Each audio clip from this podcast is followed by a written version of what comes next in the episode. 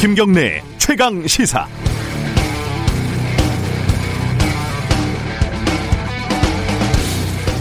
이쯤 되면요, 광란이라고 해도 크게 과장된 표현은 아닌 것 같습니다. 600명이 넘는 관련 확진자가 나온 사랑제일교회에 소독을 하러 간 공무원들의 멱살을 잡고 방역을 저지하는 교인들, 현장을 취재하는 기자에게 침을 뱉고 마시던 물을 뿌리는 교회 관계자들, 진단검사를 거부하면서 어, 보건소 직원을 껴안고 혼자 확진되는 것은 억울하다면서 주위에 침을 뱉은 사랑제일교회 교인들, 확진되니까 그 결과를 믿지 못하겠다고 격리 장소에서 탈출해서 수많은 방역 인력을 낭비하게 하는 교인들, 진단 검사를 강요하는 것이 불법이라는 해괴한 논리를 신문에 전면 광고를 낸 정광훈 씨와 그 추종자들, 정부의 비대면 예배 조치를 종교 탄압이라고 거부하면서 현장 예배를 강행하라고 주문하는 한국교회연합이라는 단체. 이에 따른 모든 책임을 지겠다고 하더니 그게 무슨 뜻이냐고 하니까 하나님이 책임질 것으로 믿는다는 의미, 벌금 300만 원을 감당하, 겠다는 의미, 이런 말장난을 일삼는 단체 관계자들. 사랑이 제일이라면서 이웃에게 사랑이 아니라 침을 뱉고 바이러스를 뿌리고 다니는 일부 개신교인들은 종교의 차원을 떠나서 이번 코로나 사태에서 가장 무지하고 또한 사악한 공공의 적으로 기록될 것 같습니다. 8월 21일 금요일 김경래 최강시사 시작합니다.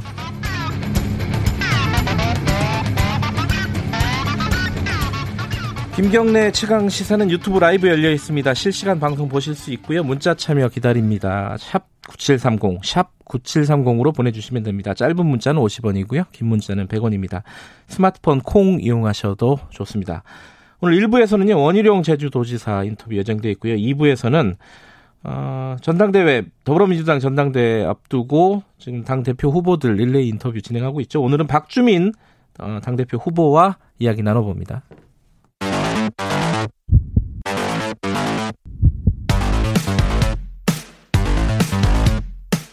오늘 아침 가장 뜨거운 뉴스 뉴스 언박싱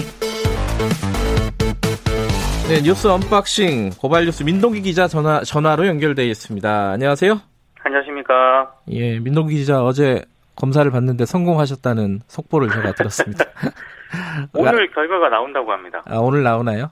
예, 음성이겠죠, 뭐, 그죠? 그럴 것으로 믿습니다. 예. 조만간 얼굴을 뵐 것으로 기대를 하고, 네. 자, 코로나 소식부터 좀 정리해 보죠. 지금 여러 가지 강도 높은 조치들이 취해지고 있어요. 어, 집회를 10인 이상 집회도 금지하겠다, 이런 방침이 나왔죠? 그 서울시가 오는 30일까지요. 예. 서울 전역에서 10인 이상 집회를 전면 금지하기로 했습니다. 네. 그러니까 거의 거리두기 3단계에 준하는 그런 조치인데요. 네. 지금이 2단계인데 100인 이상 집회가 금지 대상입니다. 근데 만약에 이번 조치를 위반하면 서울시는 주최자는 물론이고 네. 참여자도 경찰에 고발하기로 했고요. 네. 이게 300만 원 이하 벌금형을 받을 수가 있습니다. 그러니까 왜 그렇게 하냐면 서울시는 워낙 그 서울 서울이라는 곳이 인구 밀도가 높은 데다가 유동인구가 많기 때문에 네. N차 감염물 확산 우려가 높아서 선제적인 조치를 결정했다 이런 입장을 밝혔습니다.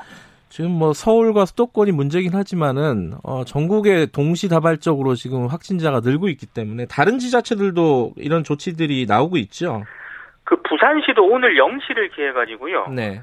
그 서, 부산시 내 해수욕장 7곳을 폐장한다고 발표를 했고요. 네.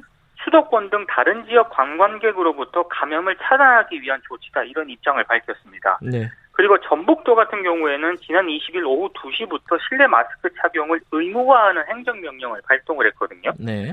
그러니까 전북도 거주자하고 방문자는 다중이 모인 실내에서는 반드시 마스크를 써야 하고 만약에 위반하면 과태료 10만 원을 부과합니다. 네. 이 마스크 착용 의무화는 지난 5월 대구 그리고 최근 경기도에 이어서 이번이 세 번째입니다. 음. 그리고 부산시와 전북도는 그 광복절 광화문 집회 인솔 책임자하고 전세버스 회사에 이 탑승객 명단을 제공하라는 행정 명령도 내렸는데요. 네. 지금 집회에 참석한 인원을 제대로 확보하지 못해서 방역에 계속 차질이 빚어지니까 좀 이런 행정 명령 조치를 내린 것으로 보입니다. 네. 지금 휴가철이라서 제주도 같은 경우도 어, 어떤 관광객들이 많이 몰릴 텐데 그렇죠. 제주도 상황은 저희들이 이 unboxing 끝나면은 원희룡 지사하고 좀 얘기 좀 나눠보겠습니다. 어, 지금 광화문 집회 8.15 때 열렸던 집회 관련된 확진자가 계속 속속 늘, 늘어나고 있습니다. 그 20일 0시 기준으로요. 예. 그 코로나19 광화문 집회 참가자 가운데 확진자가 60명으로 집계가 됐거든요. 네. 그 중앙방역대책본부에 따르면 이들 확진자 60명 가운데 아, 사랑제일교회 교인 등 관련자가 33명이고요. 네. 18명은 이 교회와 무관한 집회 참가자라고 합니다. 음, 그러니까 나머지 9명은 집회가 열리던 시간 광화문 일대에 머물렀던 그런 경우라고 하는데요. 어, 지금 경찰관 4명도 확진이 됐거든요. 그 아무래도 그- 집회를 관리했던 그 그렇습니다. 경찰관이죠. 예. 예, 그러니까 대규모 집회 특성상 그이좀 불특정 다수가 밀접 접촉을 하기 때문에 네. 이들로 인한 추가 감염 경로를 파악하기 어렵기 때문에 이 광화문 집회 참가자 확진 사례가 늘어나는 것에 대해서 방역 당국이 상당히 좀 우려하고 있는 그런 상황입니다. 네. 어, 차명진 전 의원 저 감염됐다는 얘기는 어제 저희들이 했는데 그 보수 성향 단체 주옥순 대표, 엄마부대 네. 대표 이분도 지금 감, 감염이 확진이 된 거죠? 그 양성 판정을 받았고요. 예. 그 부부가 같이 양성 판정을 또 아, 그래요? 받았다고 합니다. 예. 예. 뭐 찜질방 갔다 그 감염된 이후에 그런 네, 얘기도 네, 있던데 그건 아직 좀 확인이 아직 덜된좀 부분이고요. 필요한 예. 예. 어찌됐든 지금 상황이 이러한데 이밤 사이에 또 명단을 확보한다고 이 방역 당국이 갔는데 또 확보를 못했다고 들었어요. 예, 뭐 몇 시간째 대치 중이다 이런 속보가 예. 계속 떴는데요. 예. 결국에는 명단 확보를 못했고요. 예. 서울의 한 보건소장이 언론사와 인터뷰를 했던데 이런 얘기를 하더라고요. 예. 검사를 받으러 와서 침을 뱉은 뒤에 예. 이걸로 검사하라고 하고 가버리거나 끝까지 검사를 거부해서 직접 경찰과 주소지를 찾아가서 검사를 해야 했다 이렇게 얘기를 음. 하고 있거든요. 이 사람들은 왜 그러니까 이렇게 침을 많이 뱉어요? 이거 참. 그, 그게 좀 이해가 안 가는 그런 예. 대목이고요. 예. 지금 워낙 그 방역 활동 자체를 지금 방해하고 있다 보니까 예. 경찰이 감염병 예방법 위반 혐의로 이런 경우에는 엄격히 처벌하겠다고 입장을 밝힌 그런 상황입니다. 예. 어, 청취자분들 중에 민동기 기자가 자가격리 중이냐고 물어보는 분이 있는데 이 자가격리를 하라고 강제한 건 아니고 자발적으로 지금 하고 계신 거죠? 근데 자발적으로 자가격리를 하고 있고요. 예. 자발적으로 검사를 어제 받고 지금 예. 결과를 기다리고 있습니다. 조심하는 게 최고니까요. 네네. 지금 이런 와중에 오늘부터 대한전공의협회 아, 전공의들 의사들이 집단 휴진을 하겠다 이렇게 지금 얘기를 하고 있죠.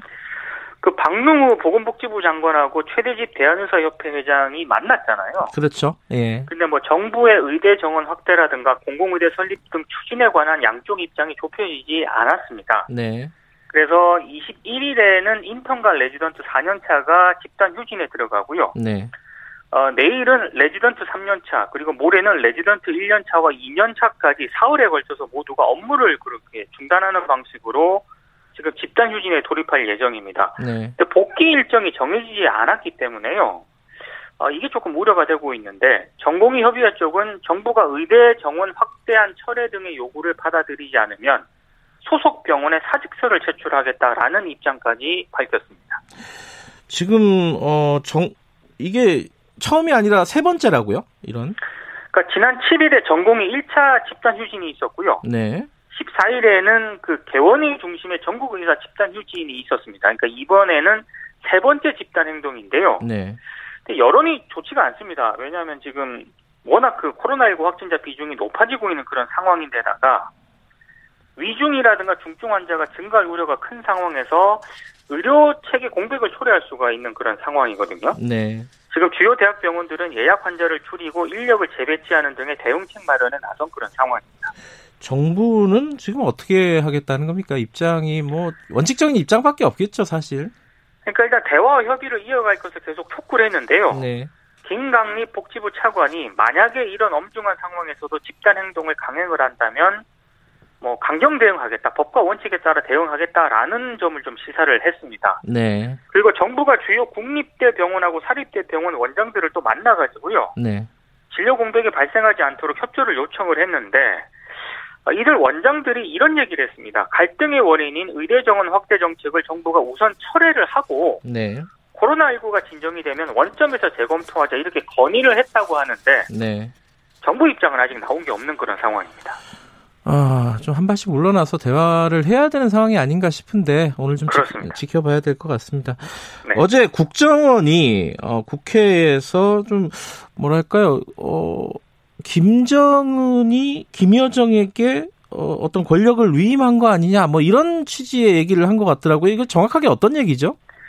그러니까 국회 정보위 미래통합당 간사인 하태경 의원이 어제 브리핑을 했는데요. 네, 국정원이 그 김여정 북한 조선노동당 제1부부장이 사실상 북한의 2인자 역할을 하고 있다. 네, 이런 내용을 보고를 했다는 겁니다. 네, 그러니까 김정은 국무위원장이 김여정 부부장 등 고위급 지도부에 자신의 권한을 일부 위임해서 통치하고 있다. 이렇게 입장을 밝혔고요. 예, 뭐 경제 분야는 뭐, 뭐 김덕훈 내각 총리, 네, 군사 분야는 최부일단 군사 부장, 뭐 이런 식으로 어, 김 위원장의 권한이 분산됐다고 정보위에 보고를 했고 이게 또 언론을 통해서 많이 대대적으로 보도가 됐습니다. 예, 어, 하지만, 어, 권력을 일부 위임은 했지만 후계자는 아니다. 뭐 이런 얘기도 있고, 이게 정확하게 네. 어떤 얘기인지는 저희들이 2부에서 정세현 전 통일부 장관과 인터뷰를 통해서 자세히 좀 얘기 좀 나눠보겠습니다.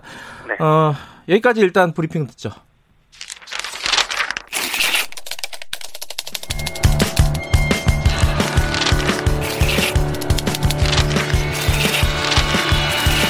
민동기의 저널리즘 M. 네, 저널리즘 M. 오늘은 뭐 코로나 관련된 얘기겠죠, 아무래도. 그렇습니다.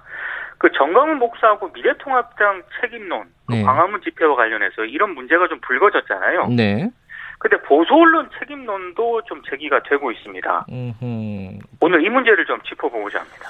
어, 사실 정강훈 목사하고 보수 언론은 여러 가지 좀 밀접한 관계가 있다 이런 얘기도 있는데 어떤 관계가 있다고 보면 되나요?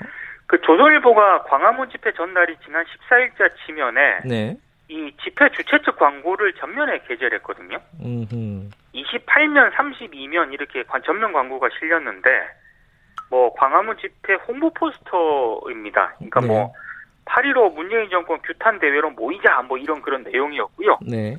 동아중앙일보는 뭐 오피니언면 하단에 광고가 실렸습니다. 그러니까 주최 음. 측이 이 광고에서 어떤 내용을 좀 얘기를 했냐면 이번 집회가 밀란을 예고하는 비- 집회가 되어야 한다.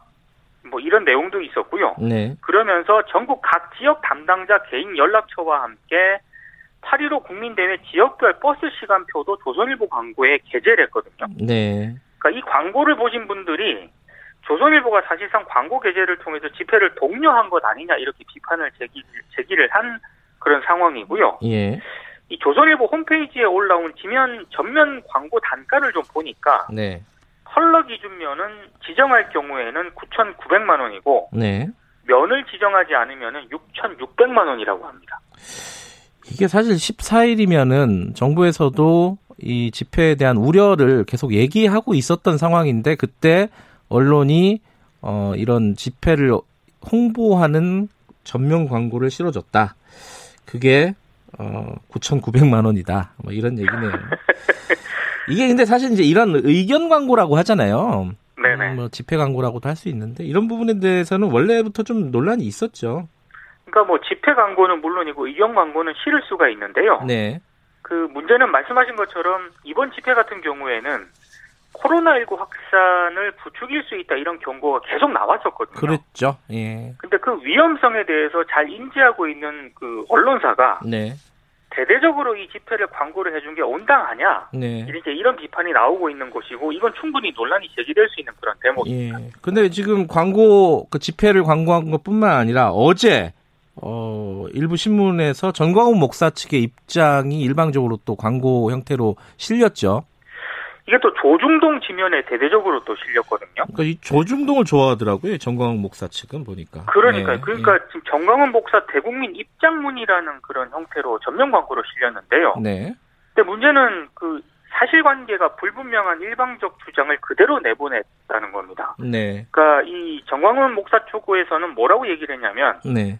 정부가 사랑제일교회와 집회 참여자들에 대해서 무제한적으로 검사를 받게 해서 확진자 수를 늘리고 있다. 네.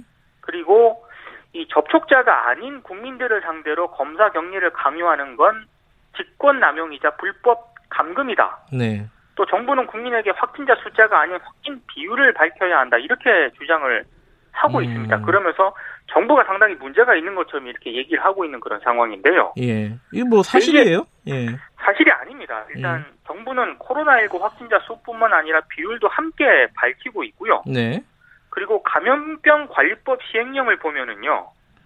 어, 뭐, 이렇게 감염병 환자라든가 병원체 네. 보유자와 접촉하거나 접촉이 의심되는 사람이라거나 예. 감염이 우려되는 사람을 감염병 의심자로 분류를 하고 있거든요. 네. 그러니까 이 기준에 따르면 사랑제일교회 교인하고 광화문 집회 참석자들은 감염병 의심자로 분류가 충분히 될 수 있고요. 음. 그리고 정부 방역관은 이 법령에 따라서 감염병 의심자를 입원 조치하거나 격리 조치할 수가 있거든요. 예. 예. 그러니까 뭐 불법 감금이라든가 뭐 확진자 비율을 공개하지 않고 있다 이런 거는 사실이 전혀 아닙니다. 어쨌든 사실이 아닌 부분이 광고의 형태로 실렸는데 이걸 언론사의 책임을 어느 정도 물을 수 있느냐 이게 기사가 아니니까요. 이건 좀 논쟁적인 부분인 것 같아요. 그러니까 광고와 기사는 구분해야 한다는 그런 반론도 예. 있더라고요. 예, 근데 이제 좀 반대로 좀 질문하고 싶은 게 예, 그럼 신문사 같은 경우에는 모든 의견 광고를 다 실어줬던가 음, 뭐 광고비를 낸다면 혐오 주장이나 사실과 명백히 다른 주장을 그대로 실어줬는가 음, 제가 알기로는 그렇지 않은 사례가 굉장히 많거든요. 그렇죠. 네. 음, 근데 최소한의 검증은 해왔는데 이번에는 조중동이 정광훈 목사 측 주장을 검증 없이 이렇게 전면 광고로 실어줬는데 네, 제가 봤을 때 이거는 상당히 좀, 좀 온당한 태도는 아닌 것 같습니다. 네, 음, 그 실제로 검증을 못했다면 그 자체로 언론사 책임이 크고요. 예, 사실이 아닌 줄 알면서도 실었다면 저는 더 큰 책임을 물어야 한다라고 보는데 네, 어찌됐든 뭐 이유가 뭐가 됐든 간에 전광훈 목사 측의 사실과 다른 입장문을 그대로 내보낸 이번엔 조중동이 상당히 이번 코로나19 확산과 관련해서 책임론에서 자유로울 수는 없을 것 같습니다. 네. 어, 사회적인 책임 항상 생각을 해야죠 언론사도. 자 그렇습니다. 여기까지 듣겠습니다. 아, 그 토리준이라는 어, 청취자분께서 양성 판정이 아니셨네요. 띵구리 기자님 어, 이런 분 보내주셨는데 아직 결과는 안 나왔죠. 어, 예. 미리 말씀을 해주신 것 같습니다. 여기까지 듣겠습니다. 고맙습니다. 고맙습니다. 예, 저널리즘 M 고발뉴스 민동기 기자였습니다. 지금 시각은 7시 37분입니다. 최강 시사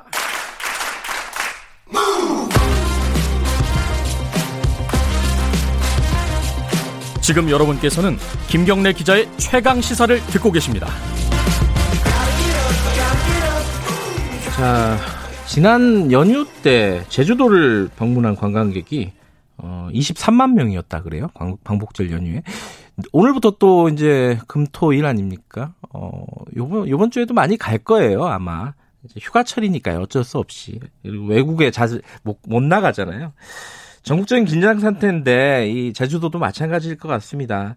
원희룡 제주도지사 연결해 보겠습니다. 지사님 나와 계시죠? 안녕하세요. 안녕하세요. 네. 제주도는 청정 구역인가요? 어떻습니까, 지금 상황이? 어, 현재까지 예. 전국에서 가장 감염자 가 적고요. 아, 그래요? 잘 선방을 하고 있습니다. 음. 하지만 워낙 많은 네. 분들이 여행을 오시기 때문에 그러니까요, 예. 저희 제주도민들 또 의료진들 공직자들 아주 높은 긴장감을 갖고서 우리 제주도는 국경 수준의 방역을 한다 음. 그런 체제를 유지하고 있습니다. 아니, 근데 이게 상식적으로 전국에 불특정 다수가 오는 거잖아요? 이게 쉽지가 않을 텐데, 지금 방역이라는 게, 그죠? 어, 대신에 예. 제주도는 공항과 항만으로 예. 관문이 정해져 있잖아요. 아하. 그래서 그 공항에서는 네네. 저희 전국 어디보다도 높은 수준으로 예. 어, 초창기부터 발열 검사하고요. 예. 어, 조금이라도 이상을 신고하는 분들은 바로 저희들이 지원을 해서 검사를 하고 네. 동선을 조기에 차단하는데 예. 주력하고 있습니다. 지금 전국적으로 뭐 부산을 비롯해서 해수욕장이 다 폐장을 했어요, 당분간. 네. 제주도는 어때요? 제주도는 그, 그 정도는 아닌가요? 네, 제주도는 네. 어, 그렇게 활동 자체를 금지하지는 않고요. 네. 방역을 어, 저희들이 그 체제를 만들어서 가동을 하고 있습니다. 음. 지금 그 특히 이제 사랑 제일교회 그리고 8.15 집회 관련해 가지고 이제 확산세 때문에 다들 어, 긴장감을 늦추지 않고 있는데 어, 여기 각 지자체에서 여러 가지 이제 조치들을 내리고 있어요. 뭐 마스크를 강제로 착용을 한다든가 집회를 금지하게 한다든가. 뭐 제주도에서는 어떤 새로운 조치가 나온 게 있나요? 제주도로 가기 전에 네. 저희가 그8.15 앞두고 또 8월 17일 그 대체 휴가까지 지정하면서 전 국민 뭐 휴가 가라고 막 그랬잖아요. 네네. 그래서 네. 저희들이 자체로는 긴장도 하면서 예. 광화문 집회는 금지시켜야 된다. 네. 그리고 뭐 지금 그 교회 이름이 뭐 사랑 제일 교회던데 국민에 대한 사랑이 있으면 네. 아 사랑하는 사람들의 안전과 생명을 지켜주는 게 사랑이지 이게 무슨 사랑이냐 네. 그렇게 해서 그 교회 집회나 광화문 집회를 어, 스스로 자제해야 되고 네. 당국에서 금지해야 된다고 강하게 요구를 했어요. 왜냐하면 거기서 걸리면 결국 제주도까지 이게 여파가 오거든요. 그렇죠. 예. 아, 얼마나 많은 사람들이 지금 어, 뭐 이제 죽기 살기로 지금 코로나랑 싸우고 있는데 네. 이게 뭐 하는 겁니까? 그래서 아 정말 그 이 자제하고 네. 강력하게 차단하라고 했는데 네. 결국 이 사태가 벌어졌단 말이에요. 예. 그래서 저희는 그 중앙 그 질병 본부에서 통보받은 명단을 예. 저희 제주도에서도 전부 그 검사를 했고요. 예. 또 검사 받으라는 행정 명령을 내렸습니다. 음. 현재까지는 음성인데요. 예. 지금 광화문 집회했던 그 어, 환자들이 오늘부터 본격적으로 그 이 잠복기 지나서 증상이 나올 것 같아가지고 네. 제주도도 이에 대한 이 강제 검사 명령을 내린 상태에서 예. 긴장감을 갖고 대비를 하고 있습니다. 제주도도 그, 어, 검사 대상자들이 꽤 있는 모양이에요? 어, 그 10여 명대인데요. 아, 저희들이 그래요? 통보 받는 대로 네네. 어, 검사를 할 뿐만 아니라 예. 공항으로 들어오시는 분들 중에도 네. 광화문 집회에 스쳐간 분들은 모두 신고해라 음. 라고 저희들이 명령을 내려놓은 상태입니다. 예. 지금 말씀하셨잖아요. 애초에 저 집회는 안 해야 되는 거 아니냐라고 계속 주장을 하셨고, 어, 예. 근데 이게 이제 서울시에서도 그 집회를 금지했었는데 정부에서, 아니 정부나 법원에서 이걸 허가해 준 거란 말이에요. 근데 어쨌든 집회는 열리게 됐는데 이 네. 집회에 대해서 어, 미래통합당이 좀 적극적으로 좀 자제해라, 어, 하지 말아라라고 얘기를 하지 않았다. 왜냐면 미래통합당하고 관계가 있는 집회니까요. 어찌됐든 간에. 뭐 그런 비판들이 있지 않습니까? 이거 어떻게 생각하세요? 그 법적인 책임을 따지는 거는 예. 그건 정치 공세인 것 같고요. 예, 대신에 예, 저희는 결과적인 법적인 책임이 아니라 예, 책임감을 가지고 임해야죠. 예, 그래서 통합당도 예. 그 광화문 집회에 우리가 책임이 있다 없다를 떠나가지고 네, 국민의 생명과 안전을 누구보다도 그 먼저 생각하고 네, 지금 경제와 정치도 중요하지만 네, 방역이 가장 중요하잖아요. 예, 그래서 통합당이 정부 당국보다도 오히려 더 국민의 생명과 방역을 중시한다. 네. 이런 것을 앞으로도 음, 계속 강조를 하고 모범으로 보여야 된다고 생각합니다. 음, 책임감이 중요한 거예요. 음, 법적인 책임 뭐 이런 것들 다 떠나서 어, 이 책임감을 보여줘야 된다. 통합당도.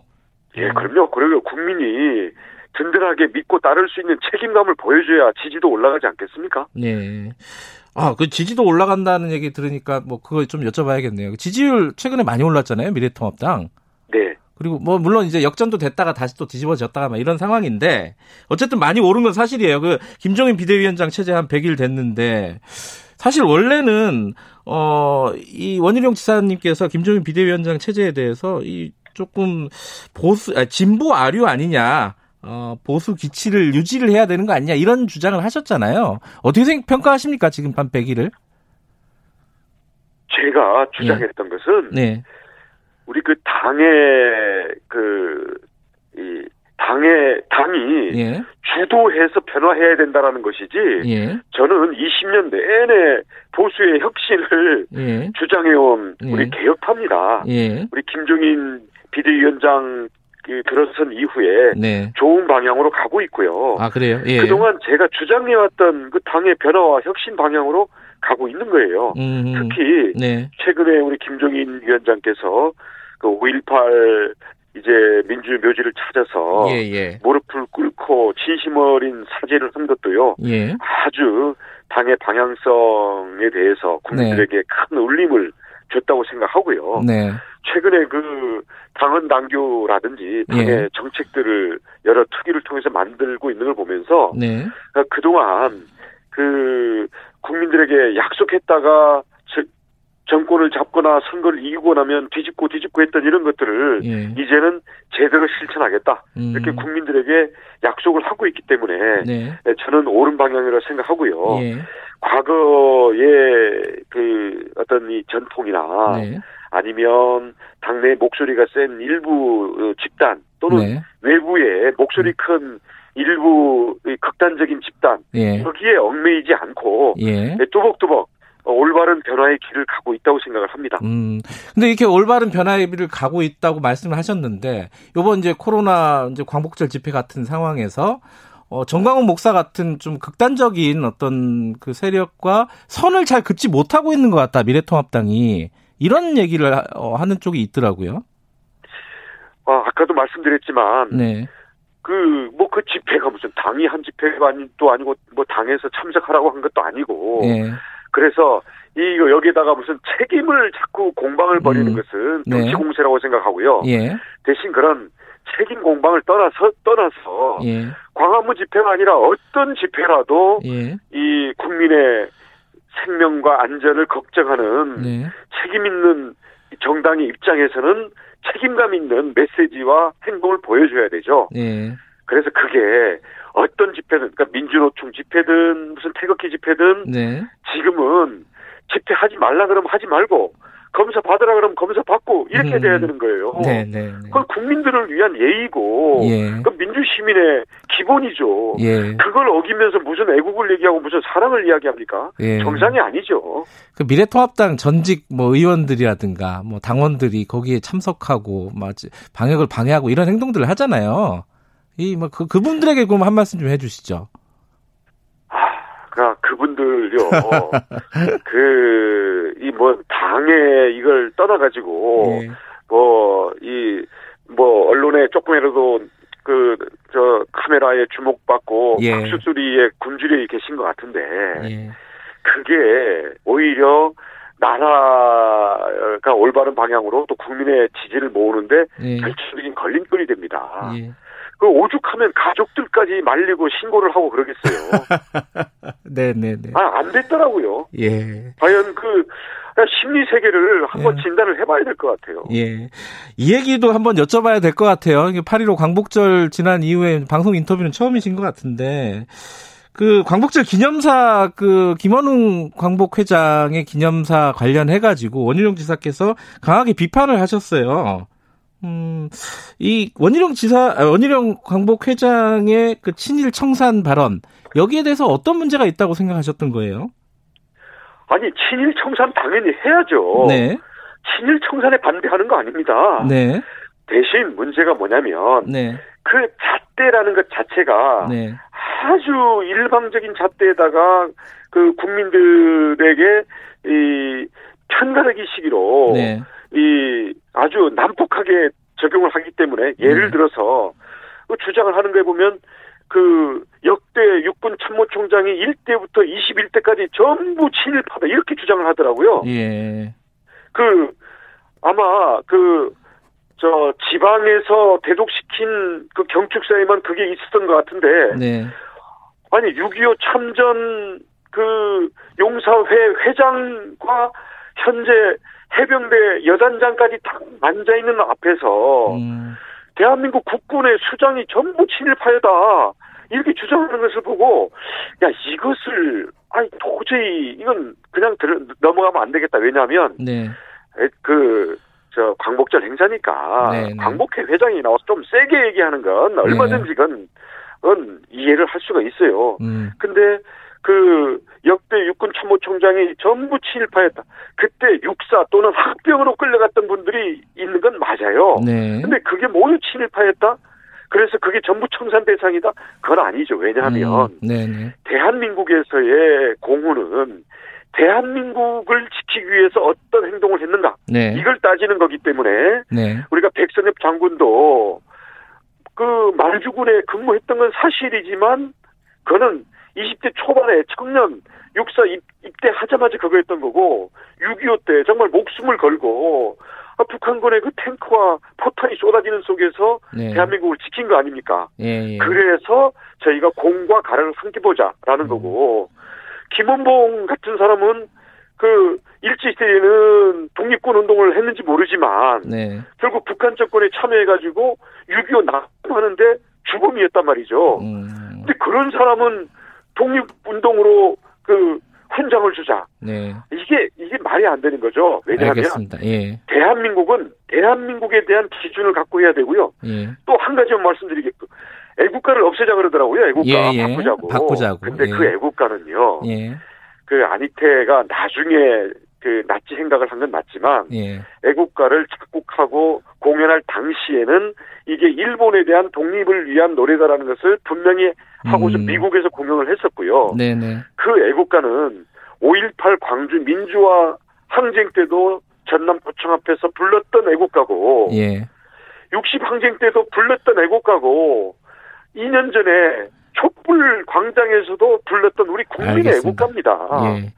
대한민국의 역사를 놓고 봐야지 이게 그 과거를 과거에 매달려서 과거를 가지고 모두를 결정하자고 하는 사람들은 보통 알겠습니다. 현재 문제에 대해서 해결 능력이나 아무런 아이디어가 없는 사람들이 예. 왕년에 이랬다 그러면서 과거 얘기만 하는 거예요. 그래서 네. 정광훈 목사도 그렇고 김원웅 회장도 그렇고 보니까 이 공적인 그 자리에 나서서 국가를 논할 자격들이 없는 사람들인 것 같아요. 알겠습니다. 근데 그때 광복절 기념식 때, 어, 4.3 동백꽃 배지를 제주도 쪽에서 달지 말자고 제안을 했다. 이래가지고 지금 유족회 측에서 반발을 하고 있잖아요.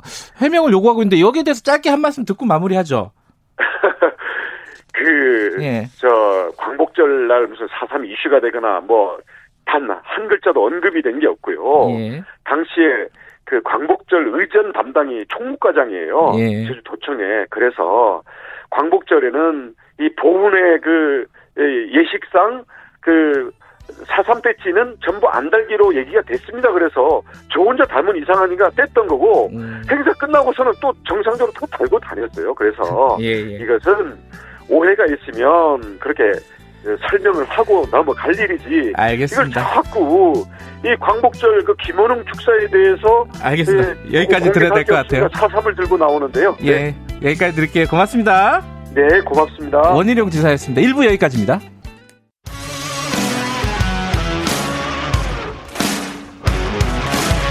뉴스타파 기자 김경래 최강 시사. 김경래 최강 시사 2부 시작하겠습니다. 아, 지금 민주당 전당대회 앞두고 있는데 분위기가 좀 어수선합니다. 이낙연 후보가 코로나19 때문에 음성 판정이 됐지만은 자가격리 상태가 됐고 김부겸 후보는 지금 연기를 해야 되는 거 아니냐? 어, 중단 선거 일정을 좀 중단해야 되는 거 아니냐 이렇게 요구를 하고 있고요. 오늘은 어, 어제 김부겸 후보에 이어서 어, 박주민 당대표 후보를 좀 만나보겠습니다. 박주민 후보는 최근에 코로나19 관련해서도 또 굉장히 중요한 어떤 어, 발표도 하셨고요. 그 관련된 질, 질문도 좀 해보겠습니다. 박주민 의원님 나와 계시죠? 안녕하세요. 네, 안녕하십니까. 예, 직접 모셔야 되는데 지금 뭐 그럴 상황이 아닙니다. 그죠? 네. 지금 전당대회 이거 어떻게 해야 됩니까? 지금 저 선거 일정 중단해달라고 김부겸 후보 측은 얘기했는데 박 의원님 생각은 어떠세요? 그 선거 일정을 지금 중단하고 이제 뒤로 승연하게 될 경우에는 어, 사실 이제 국정감사라든지 음. 그런 국회 일정 부분하고 상당히 겹치게 됩니다. 야하, 예. 아, 그렇게 되면은 사실 이제 뭐 국정감사에도 집중할 수 없게 되고 예. 또 여러 가지 부수적인 문제를 낳을 수 있기 때문에 네. 저는 이제 선거 일정 중단 및 어, 이후로의 승연보다는 네. 어, 지금 다음 주 월요일부터 이제 온라인 당원들이 투표를 시작하거든요. 예. 이 투표 일정만 네. 그 다음 주 중에 후반부로 좀 옮겨달라. 음, 그러면 앞부 앞부분은 이제 투표가 없- 없는 상태가 되면서 그 시간대를 활용해서 조금이라도 뭐 당원분들에게 호소할 수 있는 시간을 확보할 수 있게 되지 않겠습니까? 네네. 어, 좀 그렇게 해달라고 지금 음. 어, 요청을 해놓은 상태인데, 어쨌든 전당대회는 29일 날 예정대로 하자 이거잖아요. 그죠? 예. 근데 예. 그 29일 날 이낙연 후보가 이낙연 의원이 지금 자가격리 상태라서 현장에 나올 수가 없죠. 그죠? 예, 뭐 지금도 예. 뭐 서울이나 경기, 뭐 예. 충 충청, 그다음에 호남 관련돼서는 현장에 저희들이 가는 게 아니라 네. 아, 연설 영상을 음. 송출하는 방식으로 하고 있거든요. 네네. 29일 당일날 물론 이제 더 규모가 크긴 하지만 네. 그렇다고 해서 뭐 꼭 저희가 참, 참석해야 되는 거냐 음. 뭐라는 측면에서 봤을 때는 어 참석을 안 하고 그냥 영상 송출 방식으로 할 수 있기 때문에 네. 크게 문제가 될 것 같지는 않습니다. 알겠습니다. 예정대로 하자. 어, 네. 이런 말씀이시고. 근데 다만 아까 말씀드렸던 것처럼 왜 제가 이제 투표 기간을 뒤로 좀 예. 어, 늦추자 그러냐면 공중파 방송 토론 네. 그러니까 전국을 대상으로 한 그게 취소가 됐고 그렇죠. 예. 예, 그다음에 충청권을 대상으로 한 아, 방송 토론도 취소가 됐어요. 음, 음, 네. 그러면서 사실은 이제 어, 저 같은 후발 주자는 아, 당원들에게 뭔가 호소할 수 있는 기회가 없어졌거든요. 음, 네네. 적어도 하루 이틀이라도 뭐좀 네. 알릴 수 있는 기간은 좀 더 확보해줘야 음. 되지 않냐 이게 제 생각입니다. 예, 말 나온 김에 지금 판세는 어떻게 보세요? 찬세요. 네. 아, 뭐 이낙연 그 후보님이 좀 많이 앞서고 있는 건 사실이죠. 네. 워낙 그 이번에 이제 전당대회 기간이 2주간은 수해 때문에 사실은 모든 일정이 취소됐고요. 예. 또 나머지 지금 2주는 코로나 때문에 모든 일정이 취소되고 있는 상황이어서 예. 참저 같은 후발주자는 힘, 힘듭니다. 힘든데 예. 아, 좀 마지막까지 최선을 다하겠습니다. 알겠습니다. 그 코로나 얘기 잠깐 해볼게요. 어, 의원님께서 그 광화문 집회, 8.15 집회 동원된 전세버스 79대, 79대 리스트를 이렇게 발표를 했어요. 기자회견을 하셨는데, 네, 네, 그게 네. 이제 평범한 시민이 제보를 한 거라면서요. 맞습니다. 예. 예. 근데 이제 이게 다가 아니다. 이거보다 훨씬 많을 것이다. 이렇게 얘기하시는 이유는 뭐예요? 그 저희가 제보받은 파일에 보면은요. 네. 파일 하단에 어, 이 이상 이 위에 있는 것만 어, 광고해 주세요. 알려 주세요. 이런 식의 문구가 들어가 있어요. 음, 그러니까 그렇다는 얘기는 그 알리거나 또는 광고하지 않아도 되거나 또는 안 해야 되는 부분이 존재한다는 의미가 될 수도 있거든요. 네. 그렇다면은 어 그런 경우로 생각해 볼 수 있는 게 뭐 이미 그 버스가 예. 어, 만 원이 돼서 네. 더 광고할 필요가 없거나 또는 어, 내부의 인원들이 이용하는 차량이라서 뭐 알릴 필요가 없거나 이런 두 가지 케이스 아니겠습니까? 예.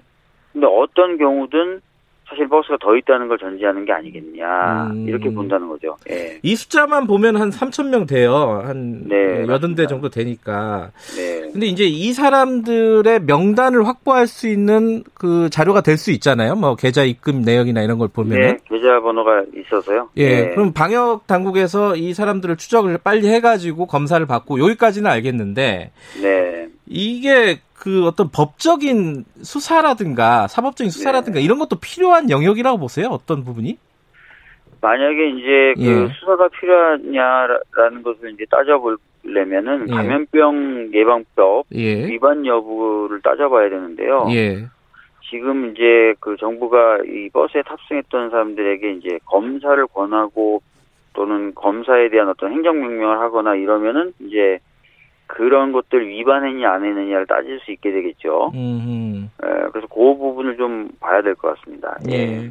근데 지금 명단에 보면요. 거기 이제 발표하신 자료에 보면은 뭐 담당자들 이름이나 이런 것들이 쭉 나오잖아요. 네네. 그 명단을 보면은 기독자유통일당 그 정강훈 목사가 관계된 곳이죠. 이, 이쪽 인사들이 어, 실제로 많이 발견이 됐어요. 그러니까 제가 직접 그것을 확인한 건 아니고요. 네. 그 어, 저희가 이제 그거를 발표하자 그 예. 자료를 가지고 어, 어떤 매체에서 예. 대조를 해봤나 봐요. 음. 리서치를 해봤나 봐요. 그 네. 인솔자로 나와 있는 사람들이 예. 어떤 사람들인가 그랬더니 어, 그 보도에 따르면 한 10명 남짓이 그 마- 방금 말씀하셨던 기독자유통일당에서 음. 비례대표 후보로 출마했었거나 지역에서 무슨 사무국장 같은 역할을 음. 했던 분들이다라고 하더라고요. 적지 않은 네. 숫자네요. 10명 남짓이면은. 예, 예, 예. 근데 이게 지금 방역 당국에서 그 계좌를 열어서 그 입금자들을 확인하고 이럴 권한이 있나요, 지금 법적으로? 어떻게 되는 거예요? 어, 뭐, 필요한 어떤 조사나 이런 것들은 할 수 있는 것으로 저는 알고 있거든요. 음, 그래서 뭐 구체적인 부분까지야 뭐 제가 음. 아직 어, 확인은 못했는데 예. 어, 뭐, 예를 들어 CCTV의 영상 확인한다든지 이런 것들이 아. 다 가능한 것으로 제가 알고 있어서. 예, 예. 그, 그, 그 방역당국에서 그 의원님이 발표한 자료를 지금 가지고 조사를 하고 있는 거죠, 그러면은? 그, 제가 이제 일본 쪽에다가 그 자료를 넘겨준 날 오후에. 네, 제가 이제 저희 쪽으로 다시 연락이 온 거는 네. 해당 지자체로 관련된 그 자료를 다 보내, 보냈고 지자체가 그 자료를 토대로 조사 중이다라는 음. 얘기가 제가 들었고요. 네. 그 전화가 오기 전에도 각 지자체 여러 지자체가 저희 의원실로 전화가 왔었어요. 음, 네. 자료를 좀 볼 수 있겠느냐, 확인할 수 있겠느냐라고 해서 예. 그때는 저희가 뭐 직접 제공하지는 않고 예. 아, 우리가 질본에 제보한 것이 그러니까 질본을 컨트롤 타워로 해서 받아가라라고 음, 했으니까 예. 아마 지자체에서도 질본 쪽에 요청을 음. 했을 가능성이 있겠죠. 진행이 그러면 되고 있겠네요. 그- 예. 예. 예. 근데 지금 어제도 그러니까 어제 밤부터 오늘 새벽 사이인데 이 사랑제일교회 방역 당국이 가서 명단을 확보를 하려 그랬는데 못했어요 결국은 또 네. 지금 뭐 900명 명단밖에 못 받았는데 뭐 2, 3천 명 된다는 게 이제 사람들이 많이들 얘기하는 부분이잖아요. 네. 이게 강제적인 뭐 어떤 조치가 필요한 상황이라고 보십니까? 어떻게 해야 될 것 같아요? 아, 예전에도 이제 그 압수수색을 한 번 한 적이 있죠. 신천지 때요? 어, 신천지 때요. 예, 예. 그래서 지금 이제 그 상황을 보고 네.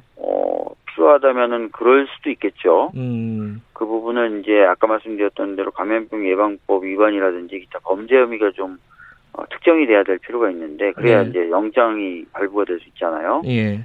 어, 그, 그 부분은 제가 지금 뭐, 음. 그, 지금 단계에서 이렇게 구체적으로 음. 말씀드리긴 어려운데, 필요하다면은 사법 당국이 그런 것들을 고려할, 어, 할 필요는 있, 어 보입니다. 예. 예. 그러니까 범법 행위를 했는지 안 했는지를 좀 먼저 좀 따져보고 어, 네. 진행을 해야 된다라는 말씀이신데, 그러니까 필요, 적극적으로 좀 사법당국이 그런 걸 고민할 필요는 있어 보이는데, 예. 그런, 그런 정도까지 이제 어떻게 특정됐는지를 제가 왜, 지금 저로서는 제가 음. 판단할 근거가 별로 없으니까. 예, 예, 예.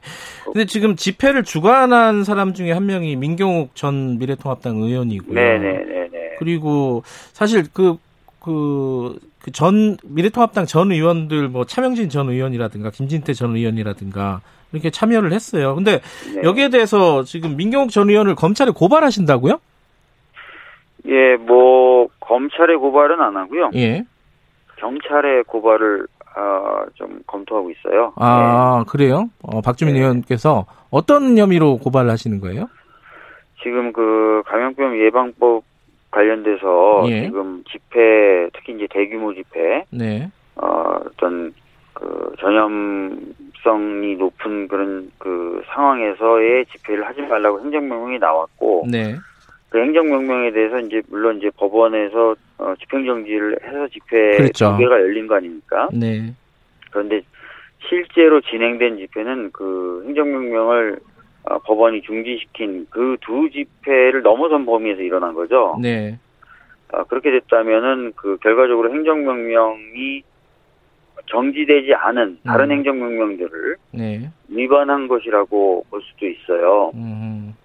그래서 그런 부분하고 이제 집시법 관련된 부분 이런 것들 가지고 한번 음. 아 고발을 해보, 해보, 해보는 건 어떨까 이렇게 검토하고 있습니다. 아, 검토하는 중이다라는 말씀이시네요. 아, 정치 얘기 좀 할게요. 시간이 많이 흘렀네. 그 네. 김종인 비대위원장이 5.18 민주묘지 앞에서 무릎 꿇고 눈물을 흘렸습니다. 어, 네. 울먹였죠. 정확하게는. 어떻게 평가하십니까? 이게 뭐 좀 진정성이 어느 정도 있는지에 대한 평가가 좀 여러 얘기들이 나오고 있는 것 같은데 박지민 의원님 생각이 좀 궁금하네요. 어, 우선, 뭐, 어떤 것이든, 그러니까 뭐, 실질적으로 뭔가 어떤 태도 변화가 있는 것이든, 아니면 네. 그냥 외부적으로만 어떤 변화가 있는 것이든, 어, 어떤 사과를 표명했다는 부분은 평, 긍정적인 평가를 해야 될 것 같고요. 네. 다만 중요한 건 이후에 어떠한 태도를 실질적으로 보여주느냐일 것 같아요. 네. 뭐 예를 들어서 이제 5.18 관련해서 끊임없이 이제 막말이 나왔었는데, 네. 그런 부분은 어떻게 할 것인지, 음. 그 다음에 이제 곧 5.18 관련된 이제 특별법들이 발의가 될 거거든요. 네. 그러면 그걸 처리하는 데 있어서 어떤 태도를 보일 것인지 네. 그런 것들을 좀 봐야 되겠죠. 음, 네. 그건 조금 지켜봐야 된다. 향후에 네. 어떤 행동으로 실제로 나타날 것인지. 근데 어찌됐든 간에 이런 어떤 변화된 모습을 모습이라도 김정인 위원장이 보여주고 당이 미래당이 보여주니까 이 지지율이 어, 역전이 됐다가 뭐 지금 거의 비등비등해졌어요. 지금 민주당하고. 네, 네. 그리고 지금 사실 또 역전에 다시 이제 민주당이 이긴 거는 이 정광훈 목사 덕분 아니냐. 이게 뭐 농반 진반이지만 이런 얘기까지 나오고 있고 지금 지지율 상황, 당 상황은 어떻게 인식하고 계십니까? 뭐 제가 이제 유세문에서도 밝힌 것처럼 네, 어, 지금 현재 상황을 국민이 보내는 경고로 엄중히 인식하자. 네, 라고 말씀을 항상 드리고 있고요. 네. 물론 그렇다고 해서 지지율에 일희일비하자는 얘기는 네, 아니고요. 네, 아, 뭐든지 이제 어떤 그 신호가 오면은 그걸 어, 엄중히 인식하고 선제적으로 대응하는 게 필요하지 않겠습니까? 네. 그래서 그런 차원에서 엄중히 좀 인식을 하자 이렇게 음. 얘기를 하고 있습니다. 예. 예. 근데 이게 어, 의원님이 여러 인터뷰라든가 발언이라든가 이런 걸 보면은 그 국민들을 네. 설득하지 못했다. 이런 맞습니다. 취지 얘기를 예. 하잖아요. 근데 그, 네. 그 말은 잘못한 건 없는데 네. 이게 뭔가 설득이라든가 소통이 문제다 이런 취지로 읽히잖아요. 이거 여기에 대해서 또 어떤 분들은 어 이게 좀 오만한 태도 아니냐, 잘못한 게 없다는 뜻 아니냐 결국은 이거는 어떻게 세- 보세요? 그제 발언에 이제 앞부분은 빼놓고 이제 들으신 거예요. 예, 예, 예. 저는 이제 정책을 만들 때도 네. 미리 의견을 듣고 정책이 음, 정책에 그런 의견들이 반영돼서 정책의 구체성과 세밀함, 정확도를 높여야 된다. 네. 그 다음에 정책이 결정된 뒤에 집행을 할 때 또 국민들에게 설득과 설명을 잘해야 된다. 이렇게 네. 얘기, 얘기를 하거든요. 그래서 예. 네, 지금 방금 음. 말씀하신 건 그 중에 뒷부분만 말씀하신 것 같은데요. 네. 알겠습니다. 어, 현안들 물어보다 보면 이 마지막 질문 못할 것 같아서 마지막 질문을 먼저 드릴게요.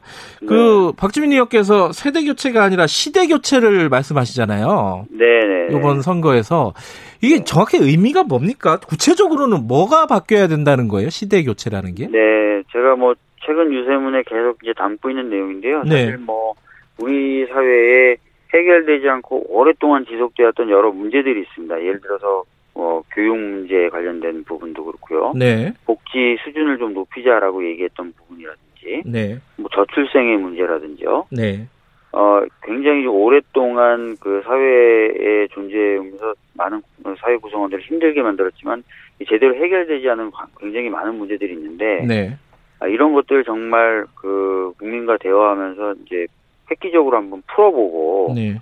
그걸 통해서 좀 새로운 시대로 이제 가자라는 얘기예요, 제 얘기는. 음, 예. 그걸 박주민이 해야 된다. 그 이유는 뭘까요?